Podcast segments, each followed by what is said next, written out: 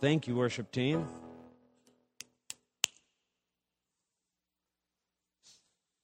Little kids, we want to pray for them and uh, launch them back into children's ministry. Amen.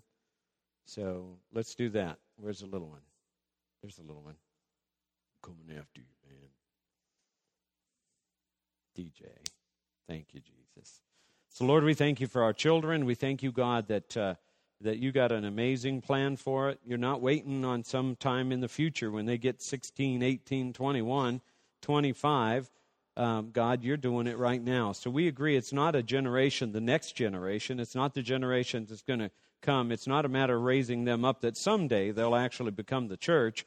We agree they're part of the church right now. They're part of the body right now. We agree that they're part of your plan right now, that they've got gifts and talents and ability right now, that they can pray right now, that you hear them right now. So, God, I, I, I pray and rebuke uh, the, uh, any idea, even the religious that puts it off that somehow we're going to wait for a time where the kids will ascend into that place of favor. We agree that you said, Jesus, suffer not the little ones to come to me. You said, such is the kingdom, that we all must come like this. So, God, we agree right now with your hand upon them to release and unleash uh, the Spirit of God, full size, king size, just as big as ours, that God, they would have uh, wisdom, understanding, insight and then even boldness to go with it because if we're going to hear what you might even speak through the mouth of babes, we have to be able to recognize a full grown Holy Spirit occupying these little uh, vessels.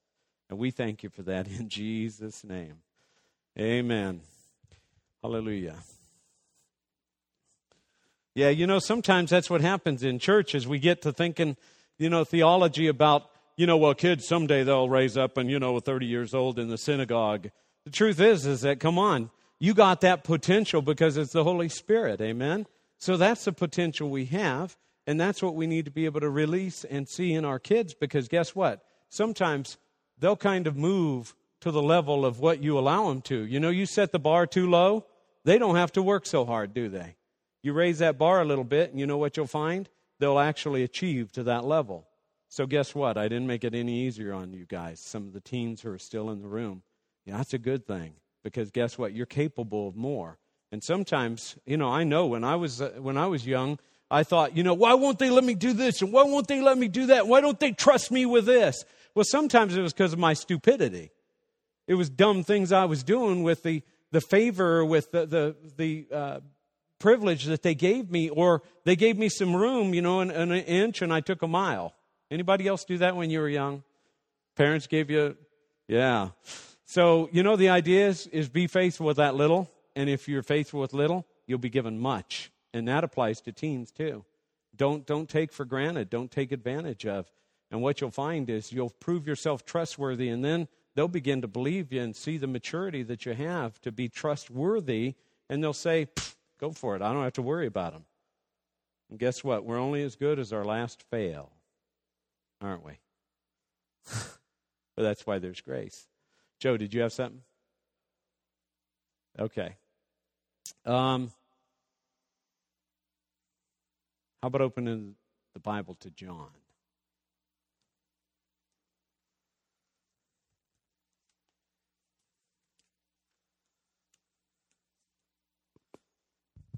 Chapter 11, we're going to be in. Some of this will be up on the wall for you but just uh, just in case, it's good to good to have there. You see that um, the the sermon title. If you want to do any notes, then in your uh, bulletin, there's a little page there, and I, have got a couple questions for you right on there. One says, "How satisfied uh, am I with my life?" That's not me with my life. I'm t- I did it in you reading it. How satisfied are you in your life?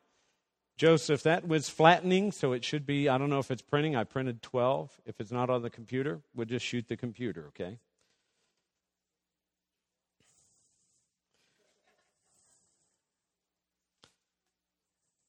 So the sermon title that I feel like, you know, is from the Lord is Two Weeks Notice. Two weeks notice. How many of you guys have ever given two weeks notice? Show me your hands. You gave two weeks notice. Okay. Now for everybody else, does that mean that you just walked off the job and you didn't give them any notice? How many of you walked off a job and never gave any notice. You just, you know, one day they were expecting me to, I was the assistant manager at a, a Sambo's restaurant, kind of like Denny's. And it's the day Arlene moved down from, from uh, Michigan. This is in uh, Tampa, Florida, where I was. And we'd been separated for several months, and several hundred dollars of phone bills later, we thought we were done. When we left, she's, she's with Trish up in Michigan, and there I am with my Irish setter hauling in my old Ford Galaxie, and, and I'm like, you know, Eddie Rabbitt's playing on the radio, and and Ronnie Milsap, and just another rainy night, and it's rainy and cloudy, and I'm driving down through Chattanooga, and I'm just like, wow, everything I really had in my heart, I'm leaving up there. And here I am on this journey, and I'm going there. And where am I going? What am I going to? I don't even have a place to stay. By the way, it was one of the only times in my life I was homeless and slept in my car. I want to tell you, I've been places where people shouldn't have to go. I've been places where people look at me and sometimes couldn't imagine what my life used to be like. But uh, I had a plan, and it wasn't so good. And uh, I just remember that there's things about us that that we have in our, our this is my idea and then there's god's idea and he sometimes even though he's a gentleman he imposes his idea on our idea did you ever notice that we thought this is it, and then he changes it. He comes around from there somewhere. So, anyway, bottom line is is how happy are you with your life? What are you doing um, with it? The questions on there, we'll just get to them and you'll see how they'll fit later. Am I clear on what I am here for? I'm not talking about this church here for. I'm talking about life here for. Are you clear on what you've, uh, you're here for? And, and I think that if you're clear on what you're here for, then the challenge will be is does, does your life actually speak to that kind of clarity that you say that you have? Meaning, if you know what you're here for, are you doing it? And if not, then why not? Is that just outright rebellion? Stupidity? Confusion? What is it that we're not doing what we know we're here for? or we're going to blame somebody else. Huh? Well, they, they, they, they, they. What about what you can do for two weeks? Arlene moves down. I was desperate. I wanted her to, to uh, be with me. We thought it was over. We were high school sweethearts. Had Trisha while we were still in our senior year of high school. Pretty difficult stuff. Most people would tell you, our counselors, guidance counselors, telling us, oh, it'll never work. And we're like, you're morons. And there I am driving down past Indianapolis, and I'm like, hmm, they're smarter than I gave them credit for. For now. I never thought, God, what's your idea for this? What do you want? I, I just know I was raised in the church and know I was, let's say, I was religious to some degree. I wasn't accustomed to, never heard we should pray about everything, that we should ask God about these things. So what happened is I'm there and, you know, the rainy nights comes on again. Oh, the rainy night. I hate country to this day for that reason. No, I don't. Um, I wanted to seek a beer and cry in it, right? And drown myself in those things. Guess why? Because it just wasn't working out. This wasn't a very good plan. So Arlene comes down. I get a job. I'm thinking, man, I'm moving from this little small town, kind of like Shadyside or even Powhatan Point. You know, it's just tiny no stoplights, few stop signs. And I was like, I'm so out of here, I'm going to go make it big. Florida, that's where my parents had moved when I was a junior. I stayed behind. So now I'm going to Florida. Don't have a very good plan. My mom, she, she takes care of an elderly woman who's uh, Estelle. Remember that, Arlene? And Estelle was just a little wacko. That's the days before they talked about dementia a lot and Alzheimer's, and I wasn't that smart to know anything about it anyway. But Estelle was just she'd just smile at you and nod and make a little sound every now and then. She was just cute as all get out, but I couldn't stay there. So I end up down there, and here's what I remember. I got a job, went into manager trainee program, which meant you did all the grunge work, right, in a restaurant. Worked that weird shift from double shifts many times from three all the way till the next morning for the through the breakfast, early breakfast hour. and uh, doing food prep, dishwasher, go out. I was manager, chasing drunks to get them to pay their bill, all those things. And I'm, let's see, that's 1981, so I'm 20 years old. And they finished the manager trainee. I was making 250 bucks a week, I think it was. And uh, then they push, put, put me from, you know, what was within a few miles of where I was living to Tampa, which was 23 miles one way. And uh, it was just a bear to get off work and then drive that distance in the city, uh, which meant I had traffic both ways, which was frustrating because that 23 miles takes an hour and a half. Everybody, anybody been there? You know where you. Ugh. So, bottom line is, Arlene comes in. Her dad's bringing her down. It was in a little, like a telephone truck or something, wasn't it? He had a van that was a, uh, an old telephone van, and that's all she's got. Her possessions are all in there. She moves down. I was supposed to pull a double that day because my manager um, was. It was her birthday, and we said I came up with this amazing idea that to get her back into the place later on when she's off is to tell her that, and this was a day or two earlier, to tell her that I, I didn't show up. And that would cause her to come in and she'd have this major attitude because the assistant manager didn't show up. And that would bring her in for her birthday celebration. And so let's just tell her that day when this comes, you just tell her he didn't show up. And that'll get her back in. And we can say, Surprise! Happy birthday! And that thing festered in my heart for a couple days, knowing that my bride was coming down, you know, my girl that I thought I'd lost, and my little baby, Trisha. And uh, she's less than two years, a year and a half, I think it was. And I thought, hmm, I'll just call in and tell them I'm not coming back because the plan's already set. I didn't give a rip if it was her birthday. See what I mean? I didn't think anything of it because what happened is Arlene showed up and I was just gaga. And I just, I, I ended up, it was getting closer to time. Do you remember that day, Arlo? It was getting closer to time and closer. And, and she's like, Don't you have to go to work? And I'm like, Yeah, I'm really frustrated because they're sending me way over there. I'm doing all this work. Um, it, everything piled up on me and it in that moment, I said, Oh, by the way, when I did leave, didn't really want to, I'm driving and ran out of gas. Do you know what it's like if you don't have a gas can? Back then, when I went into the little convenience store, which I had to walk, I don't know how many blocks, but it was, it was a good 10, 12 blocks at least, they wouldn't, they didn't have a gas can. So then I had to go another half mile down the road and get a gas can. I bought it and then came back and, and that was an Ace Hardware, got gas and had to walk back. And when I got gas and put it in, you know what I'm doing all the way? It's kind of like that cartoon character, you know, like. I mean, I was probably cussing and all those other things. I was hating life. I was hating everything right then. And, and everything was working against me. And when I got gas in, I went down to that little convenient mart. They had a payphone. Those are the days, teens, without cell phones, where we had a payphone, and I had to use a payphone. And I called in, and I determined right then I didn't care about anybody or anything else. I'm doing what I want to do. I don't want to go to work today. I want to just go back and be with my daughter and my, my, my, my girlfriend. That's what I did. Only time I ever did that in my life. I said, could you just mail my check? She said, You come pick up your check. So I think I sent Arlene to pick up my check. Why do I tell you that story? Because I've been there. I've been there with a plan. I've been there with a hope. I've been there with confusion. I've been there when it was all about me and I didn't care about anybody else.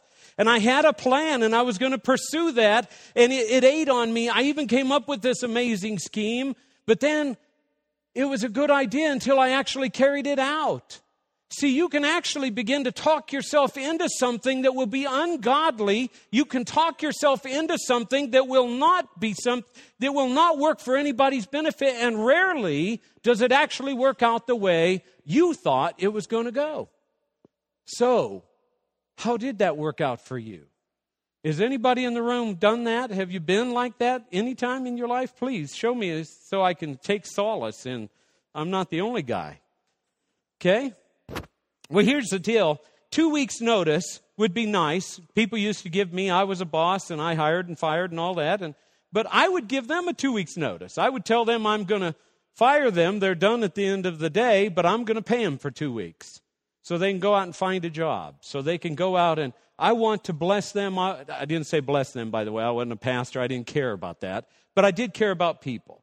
They'd say, Well, can you tell me why? And I said, No, because I'm going to leave you with your dignity. I don't believe you're the right person for the job. I'm giving you a couple weeks. Go find a job. Go find what you really ought to be doing. See? So that's the kind of stuff. So that was two weeks' notice. I learned I went from one place to another place. I think I was trying to redeem my past somehow. How many of you are still trying to redeem your past? Maybe a few of us. So what if you got two weeks' notice? Here we are, we're on the, the, the heels. It doesn't work out perfectly time wise, but, but how would you, if you know you got two weeks to live? The guy, I think he just passed away recently, the one, the young man who planned his own funeral, didn't he? It was a big internet thing. It was several people around. Were you guys aware of that? Where did was he from? Was it Cameron or Powhatan or New Martinsville? And he planned his own funeral. He didn't want the grief and his family to go through that process, so he planned his own funeral. So, how is that when Jesus knows his funeral is coming? Two weeks away, he knows what's going to happen. We don't have a very good timeline in the Bible. We do of the, the, the last week of his life, so we're used to celebrating all that. But, but we don't really go back. It's real hard to go back and trace it and say, well, what was he doing two weeks before? Because next week we'll celebrate Palm Sunday, and that's where it's Hosanna, and he's coming in, and he's going to restore order, and he's going to restore the Jewish rule, and they think this is going to usher in the kingdom of God here on the earth now. See, that's part of the problem is they had their idea of what they wanted Jesus to do. They had a plan, and it wasn't necessarily his plan. Been there?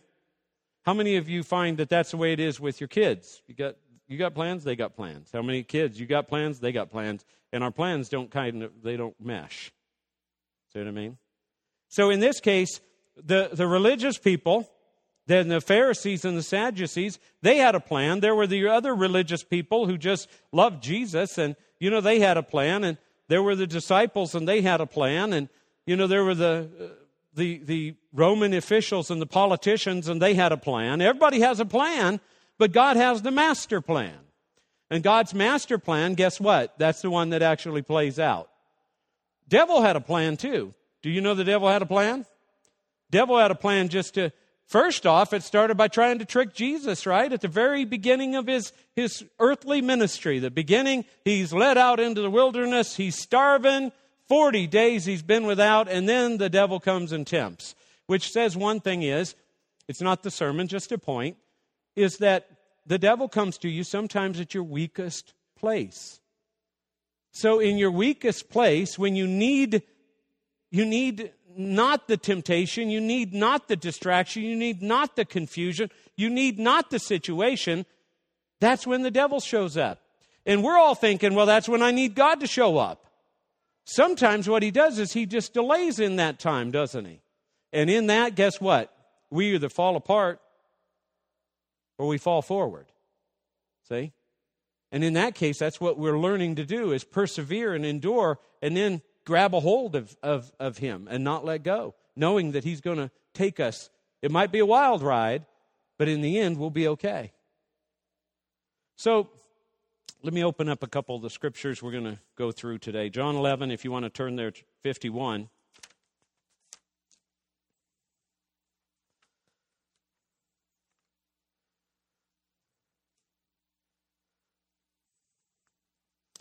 it says that there's a guy that uh, he comes right out of this is John 11 1135 is where it says Jesus wept. That's with Lazarus, you know, that they're accusing him, hating, you know, why did you delay? You didn't show up. He was sick. You could have done something. He says, hey, it's okay. Dad's going to do something amazing here. That's what he says. So you know, as we continue forward, it actually says that everybody was astounded because of what had happened with, with Lazarus, and many were following him because of the signs that he was doing.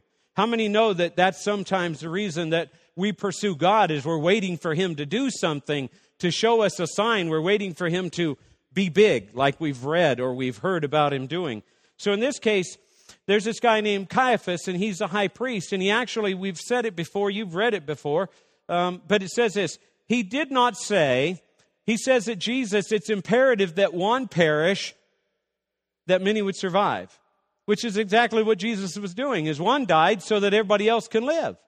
And Caiaphas, he says this, and so it actually says it right here. He did not say this on his own initiative, but being high priest that year, he prophesied that Jesus was going to die for the nation. Let me take a pause. Do you see the word prophesy? That meant as he spoke something that was from God that he didn't even intend, he didn't think it. That was what God wanted spoke, and he spoke it. And let me just encourage us that's before the Holy Spirit was poured out on the day of Pentecost. Do you get it? It means that God has the power to move on people and to accomplish his purpose, and he doesn't operate on the timeline of man. Do you get it? He prophesied. That's what we usually call you got to be full of the Holy Spirit and then you can prophesy. And I'm telling you that God does things that might just, he tips the boat a little bit. So in this case, he prophesied, being high priest, he says that that Jesus was going to die for the nation. And not for the nation only, but in order that he might also gather together into one the children of God who are scattered abroad. That meant the Gentiles. That goes back to the original purpose. God calling Abraham is that he gives a covenant and says, every nation, not just Jew, there was no Israel at that time. He says, every nation, every tribe, every tongue, you won't even be able to count them more than the stars, more than the sand. That's who he has in his heart, the whole world, which is you and me. Amen?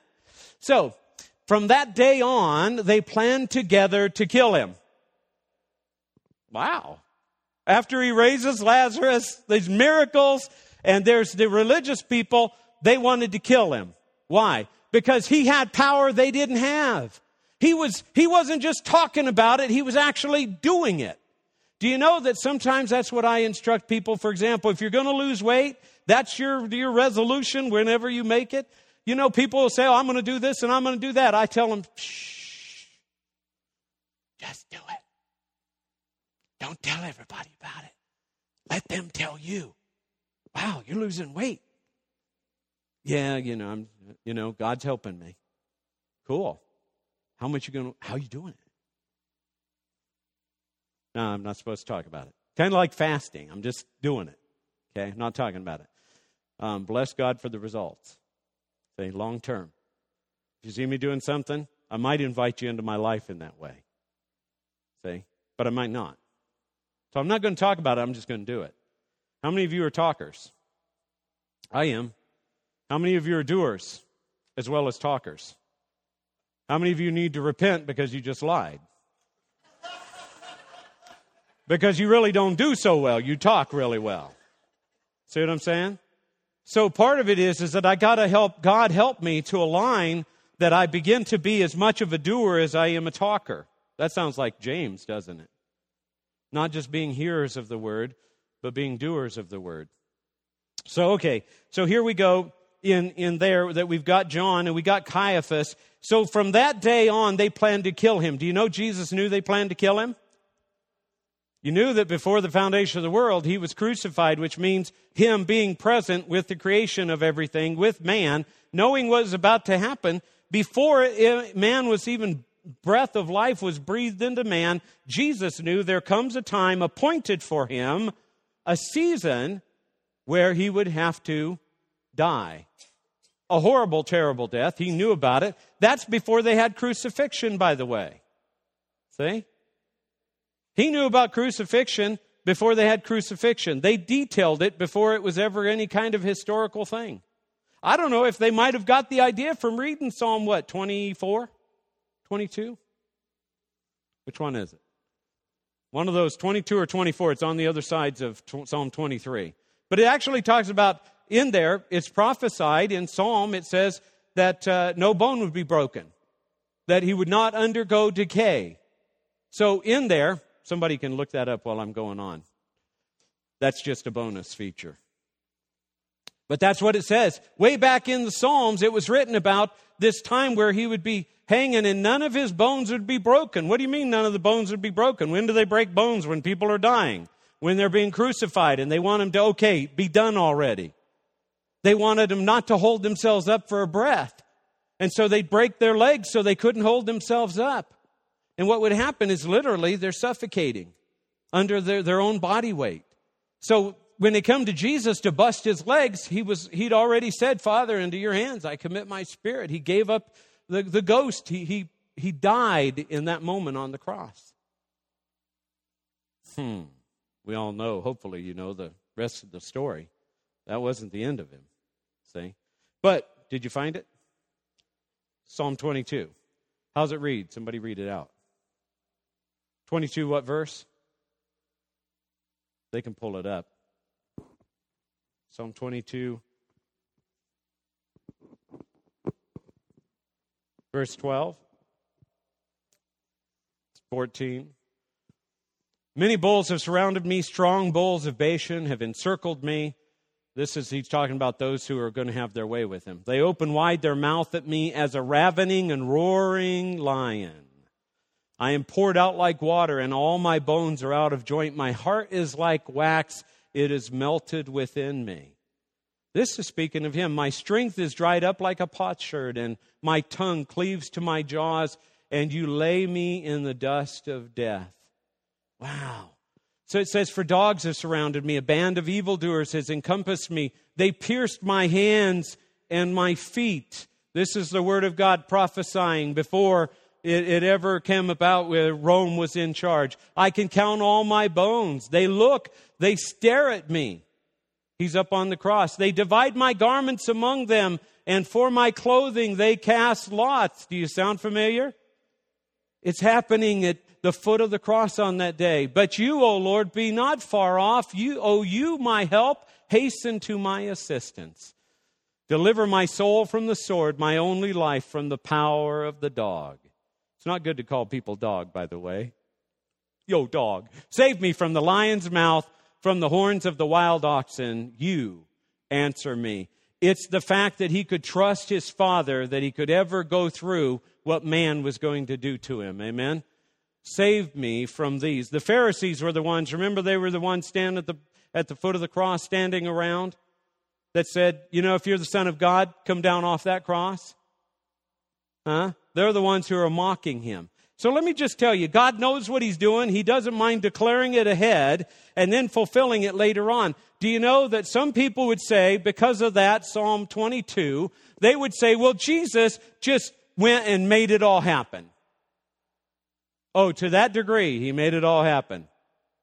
You know that he, he, he, how many of you plan your death that you want to be, you know, if, if you, if you're a guy, your beard is plucked out, right?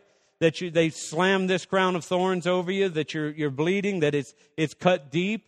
How many of you want to be able to be beat to the point where, I don't know, I used to think I would never live past the spanking that my mom or daddy gave me, much less to endure what we've seen and heard of Jesus with the, the beating that he took. So, what's this got to do? With two weeks' notice. We got two weeks. Two weeks out. Do we know what, what the future holds there? What do you think? How satisfied are you with your life? Does it come down to a point where Jesus is thinking, boy, is there any other way? Papa, you let this cup pass before me. But nonetheless, not my will, but your will be done. Wow, two weeks. You got two weeks' notice, two weeks to live. Anybody in here only got two weeks to live that I've never I hadn't heard about yet? Might at least two weeks. Some of you don't know because it could happen today. You know, Ted and Terry had a little car accident yesterday. We uh, we went to dinner with them the other night, and then you know here they were here for financial peace uh, yesterday morning, and we saw them, and they left here and ended up over at Walmart. And for some of you in Wal- in uh, Moundsville, where you're familiar, there's a, a road that comes up right there when you turn right, the light is, and there's a road comes up. The lady didn't see a stop sign, didn't stop. Bam! Terry saw it coming out her side of her, her uh, you know, peripheral vision, and I guess she scream is what I say, but scramped. Did she scrimp? She she did. She let out a scream, and uh, well, the tires bent in like this on that side is not drivable. It didn't deploy the airbags or anything else. You know, we prayed the night before for them because they're going to Aruba. They left actually at 3:45 this morning, I think it was, and they're on. They're in Aruba probably by now. And we just prayed that hedge of protection round about them, that God's will be done, that He'll accomplish all that He wants to do, that they'll delight in Him and have a wonderful, amazing trip. And it almost didn't happen, except for the idea that God wants them in Aruba. So they're in Aruba now. And no plan of the enemy could thwart that. You see what I'm saying? We don't know what we got. That could have just as easily been the side door. She could have got hit. She could have been killed. There could have been any number of things that all happened. She was going somewhere around 40 miles an hour, the other car was, because there's a little hill there, a little incline. Am I right? And, and you have to accelerate to get up there. So this lady's going pretty fast hit the place just right, veers, careens off. It you know destroys the bumper, a little bit of the fender, you know the tie rod or whatever it is is is busted. But the bottom line is, a moment either way, Joseph's in the back seat. A moment longer or shorter, the whole thing would have changed. God's impeccable with his timing. We don't think so sometimes. We think he's way too slow. We think he's, he maybe is not wearing a watch at all. You know, we don't know what's happening, but we know that it doesn't seem to be working out so good. But here's the deal God's got a plan, and God's plan will prevail because God is sovereign. Can you say sovereign? Sovereign. Do you know what that is? The last part of that says reign. R E I G N. Do you know what that means? He's the boss. That's what it means. Sole is what the first part means. Sole proprietor. He's it. He's the King of kings, the Lord of lords. There is no other. I alone am God, how he says it. Sovereign. I alone am God and I rule. That's what it really says. Well, let's go to John 12. That was John 11, John 12. In John 12, we've got that wonderful part. It's a, it's a great funeral passage if anybody has preach a funeral. It's that part that says, you know, unless it says that 23, let's back up to 23. We don't have it on the wall, but that's okay. It says that the, the uh, Jesus answered and said, The hour has come for the Son of Man to be glorified. Really? Is that what you call the cross? Glorified?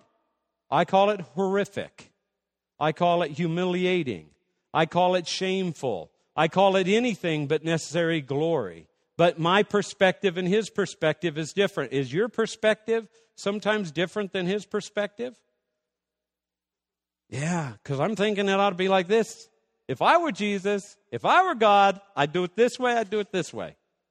But here he says, The time has now come for the Son of Man to be glorified. Truly, truly, I say to you, unless a grain of wheat falls into the ground or earth and dies, it remains alone.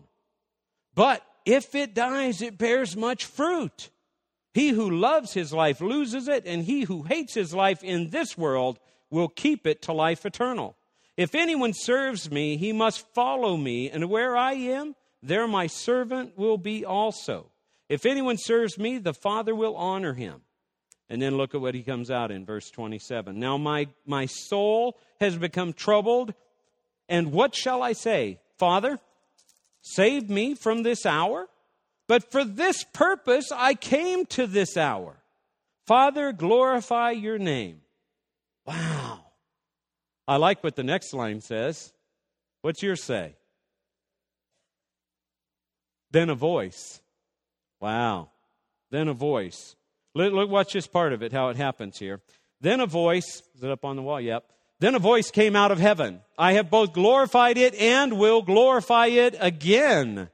How can you go to the cross? Because you know if he's going to be glorified on the cross, he said, I'll be glorified again. You can say that before he went there, he says there's a glorify it for that purpose, but there's a glorify it for after that purpose. So if he ever takes you into the grave, he fully intends to bring you out of it because he wants to be glorified not only in the grave, but in your ascension out of the grave. If he takes you into the wilderness, he's going to bless you and be glorified in the wilderness. And then he's going to bring you out of the wilderness so that he can be glorified again. That's the way it works. That's how we end up praising him for whatever goes on in our lives. And that's the perspective you have to take with you into the wilderness. You have to take the perspective with you into the grave. You have to take that perspective with you on the cross if you're going to follow him. When you lose your life for his sake, you have to have the perspective that says he will be glorified in this process. He will be glorified on the other side of this process. The key is not me, it's about Him. He says He's watching over His word in our lives to perform it. We can trust Him to be glorified in our lives because that's what He wants. Can you say John 17?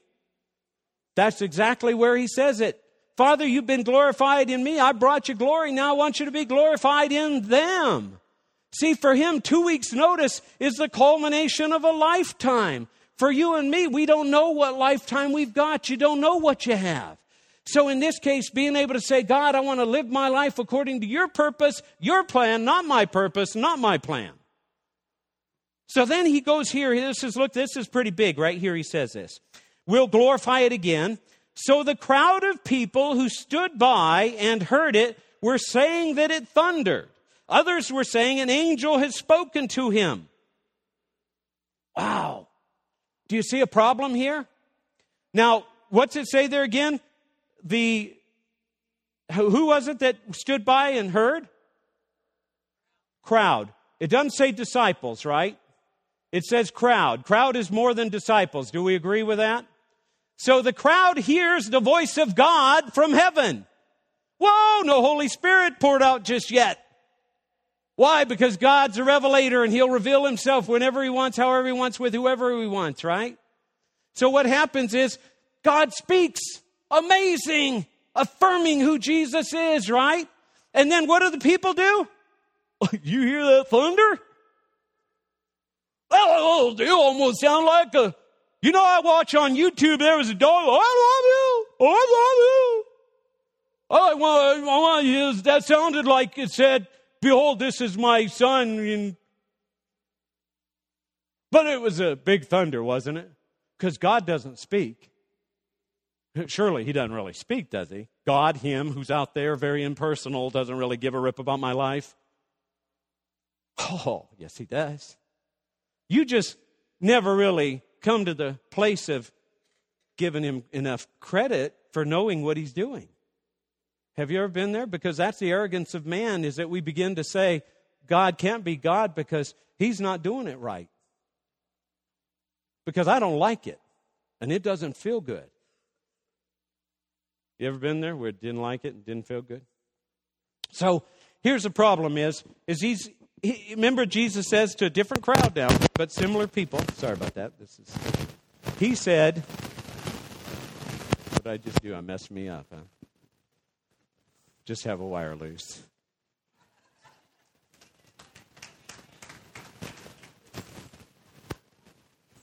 He says, This voice has not come for my sake, but for your sakes. My, this voice has not come for my sake, but for your sakes.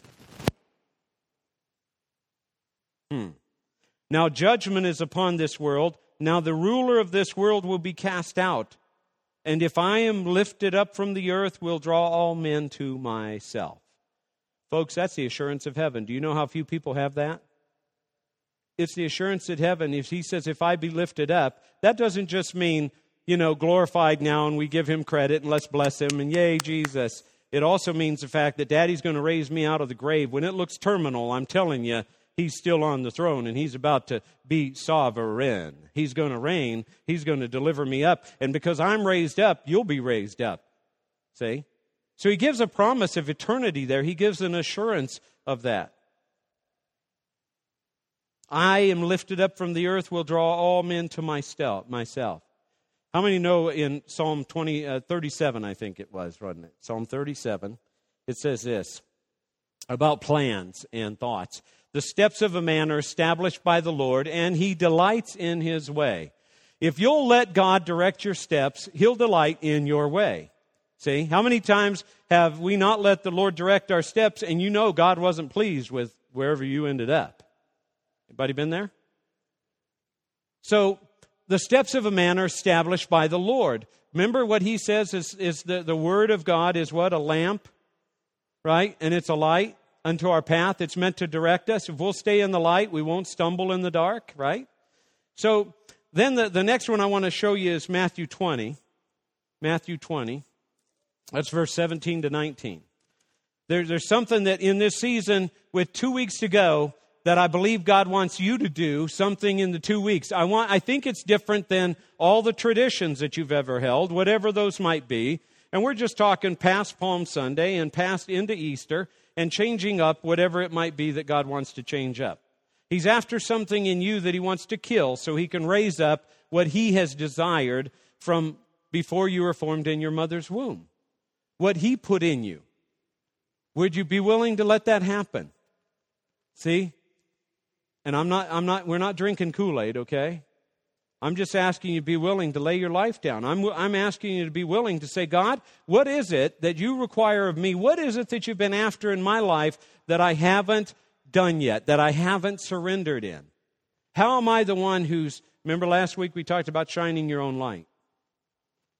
As Jesus was about to go up to Jerusalem, he took the 12 disciples aside by themselves, and on the way he said to them, that's Matthew 20, verse 17 through 19, is where we're reading right now. So as he was about to go up, he took the twelve. Behold, we are going up to Jerusalem, and the Son of Man will be delivered to the chief priests and scribes, and they will condemn him to death. Do you know that that's what religion does is it kills? See, he's the Pharisees and the scribes. He says these guys, they've been the trusted ones. They've been the pastors, the ministers. They've been the ones that have been in the lead. See, they're the ones who have created all the laws and the Torah and all the things that we're supposed to follow how we're supposed to live our lives. It's also the one that Jesus rebuked very clearly. Woe to you, woe to you, woe to you. How many woes do you remember? There's eight woes in that one passage Jesus gives out.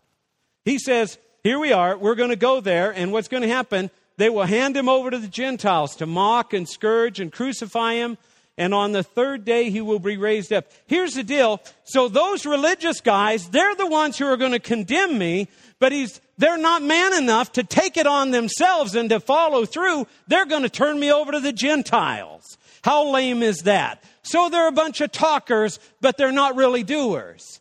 See, they talk about being spiritual. They talk about being empowered. They talk about these righteous lives. But even when it comes down to condemning, they want to pass it off onto Pilate. They want to pass it off onto Herod. They want to pass it off to the Gentiles and let them do the, the thing. Why? so they can kind of go away unscathed. But God isn't into letting them go unscathed. Why? Because what they've been practicing is the very thing He wants to kill. See? We sang it a couple weeks ago, I think. It was where religion, there's a place where religion finally dies. It happened on the cross. Jesus took their mess on the cross too. He took all their accusations, He took every part of it, and, and he, he took that and he went there for them as well. Even the scoffers and the mockers, the religious people, he died for them too.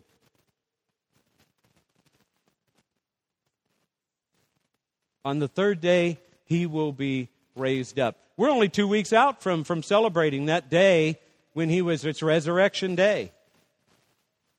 Five minutes, I'll be done. How satisfied am I with my life? Have thine own way, Lord, have thine own way. Mold me and make me. Wow. We ready to sing that song to him? Have thine own way, Lord. Have thine own way. We sing it every time, I think, down at the nursing home, don't we, Jane? Almost. Have thine own way. Are you clear on what you're here for? And the last one is what I can do for two weeks. I like this little quote I found. It says, Life is what happens to you while you're busy planning more important things. Life is what happens to you while you're busy planning more important things. Do you know how many people go to the wayside because of that? If we don't work the plan, Kevin and me don't get lunch. That was the plan, wasn't it? It wasn't a very good plan on my part. I have to own that. See what I mean? When you when you have a fail in your life, you can do a couple things with it. You can blame somebody else, you just own it. And then when you own it, you also empower somebody else. Help me with that. Show up in my house at one o'clock in the morning. oh, we missed our time, so I figured I'd just show up whenever. Oh, gee, I'll try to make my time better next time. What do you do with that? Hey, there's grace for all that. Yeah, there's grace, but how many, how, should we really live our life like that? So, oh, I'm sorry, I was just so busy. Oh, okay, well, shouldn't I be part of busy that you're busy with? Well, I was planning. And while I was planning, somebody else called. Another situation happened, and somebody else dealing with a marital strife, and somebody else called with a kid who's going to threaten suicide. Somebody else called, and there was a, a bad situation with school. And so, so, so, so, so, so, so, so. Lord, help me with my time. How about Proverbs 16? It says it this way in verse. I love two. I couldn't skip two because uh, uh, I like verse three and four was the one, but I love in this. All the ways of a man are clean in his own sight, but the Lord weighs the motives. Your plan is based on a motive. You've got an agenda. There's a reason you have a plan. What is that plan? Is it his plan or is it your plan? That's where the separation, we, I call it disembark. That's the, place where all of a sudden, hmm, it's not unified. So all the ways are clean in his own sight. You might have to say, somebody else, you tell me what you see. You tell me. I don't know if I really want to know, but I guess I'll have to have the grace of God to endure it. See, when you speak something into my life, I'm thinking, hmm, didn't really like that. But it's okay. I've asked for it. I need perspective from outside because if I don't get somebody else's perspective, I'll continue to see myself in my own righteousness. See? Commit your works to the Lord, and your plans will be established. Commit your works. The Lord has made everything for its own purpose, even the wicked for the day of evil. That tells you he's going to work everything together for good because he knows what evil is going to try to do. Because before evil could do it, he had to know the plan. Because evil had to bow before him to get permission to move with it. Do you get that from the life of Job? Huh? A lot of people have a hard time with the idea God created evil, but uh, you know, I'm just reading what he said. Guess why? Because if he's sovereign, he's sovereign, and evil didn't generate itself and create itself. Thereby, I'm okay with evil being because I know who is sovereign, who is the Lord and Master who reigns, and who the devil himself bows before. Do you get that? Don't give the idea that evil is somehow equal to God. It isn't. Not even close. It's under his feet. And he's got big feet. Commit your works to the Lord, and your plans will be established. The last one is my favorite one of the first verses I learned, Proverbs 16 9, which says, What? Read it for me.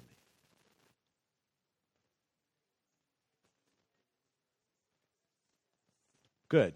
Now, everybody else, join with the phonics.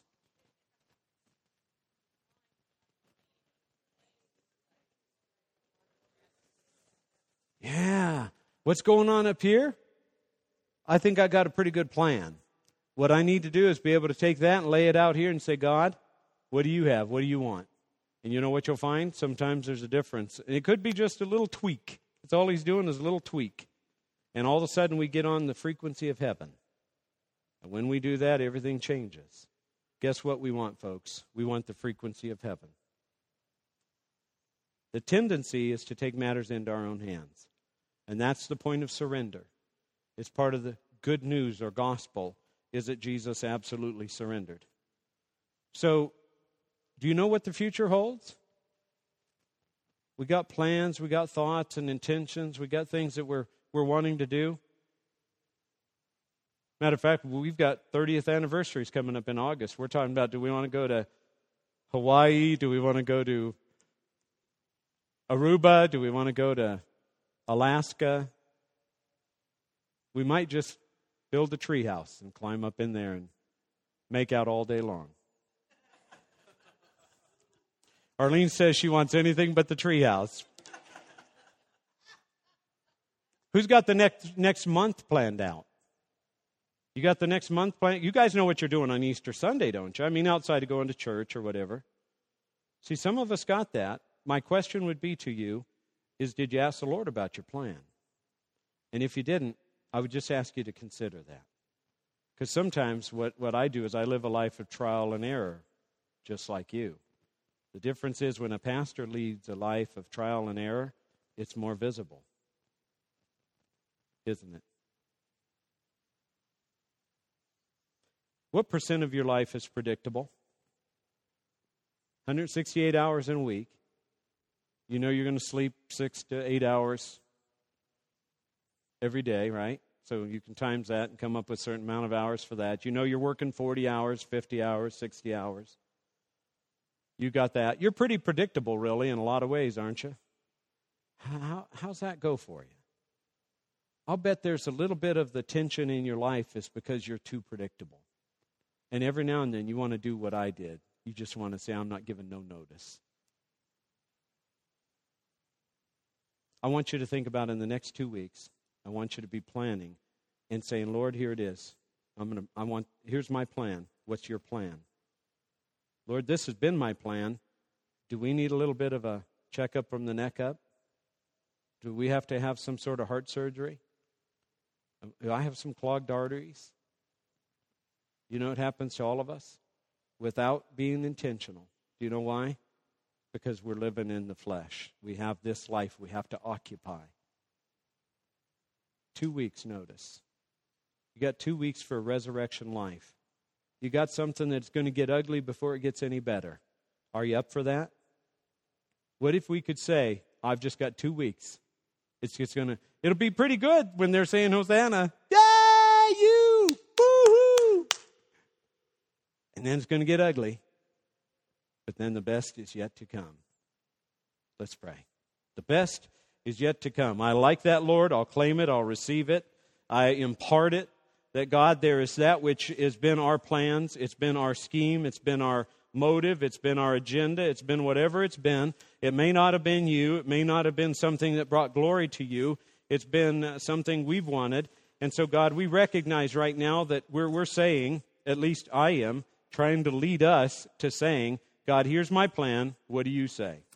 God, here's my, my, uh, here, here's my, my goal. What do you say about that?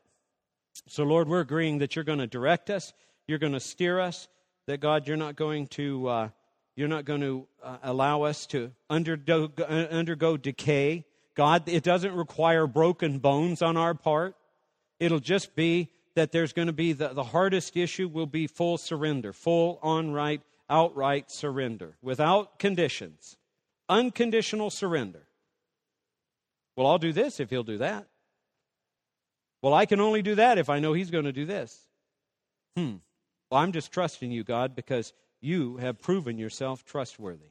And we receive that fresh impartation today that God, you yourself, by your Holy Spirit, will confirm your word in us. You will confirm, God, the fact that, that you, uh, you have our back, that you are our safety net, that you're our uh, harness, that you are the one that will not allow us uh, to be uh, thwarted, your purpose thwarted in our lives. You will not allow us to be beat to death by Satan himself. He's restricted with his activity, he's restricted with his evil. Uh, the demons bow down before you. And so we uh, receive the anointing as sons and daughters that it becomes even more clear to the evil one who we are, that we stand not by our own strength, but by the power that is of the Savior, of the Redeemer, of the Lord Jesus Christ, the sovereign King. And so, God, we thank you that we've been blood bought.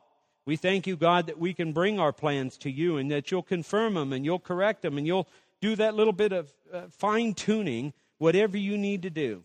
So, God, I ask for my brothers and sisters here today that you'll help us. That there's two weeks' notice we are, we are going to do. You will speak to us what you want us to do. We will live a resurrected life. There will be life for us when we let this thing finally die that you have been trying to kill in our lives so that we could really live. And Father, I thank you and I proclaim your blessing right now over each person here today.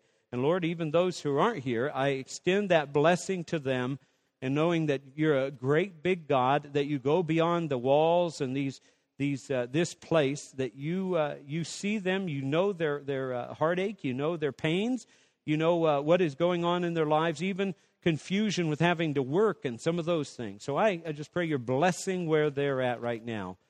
And everybody who agrees says, Amen. All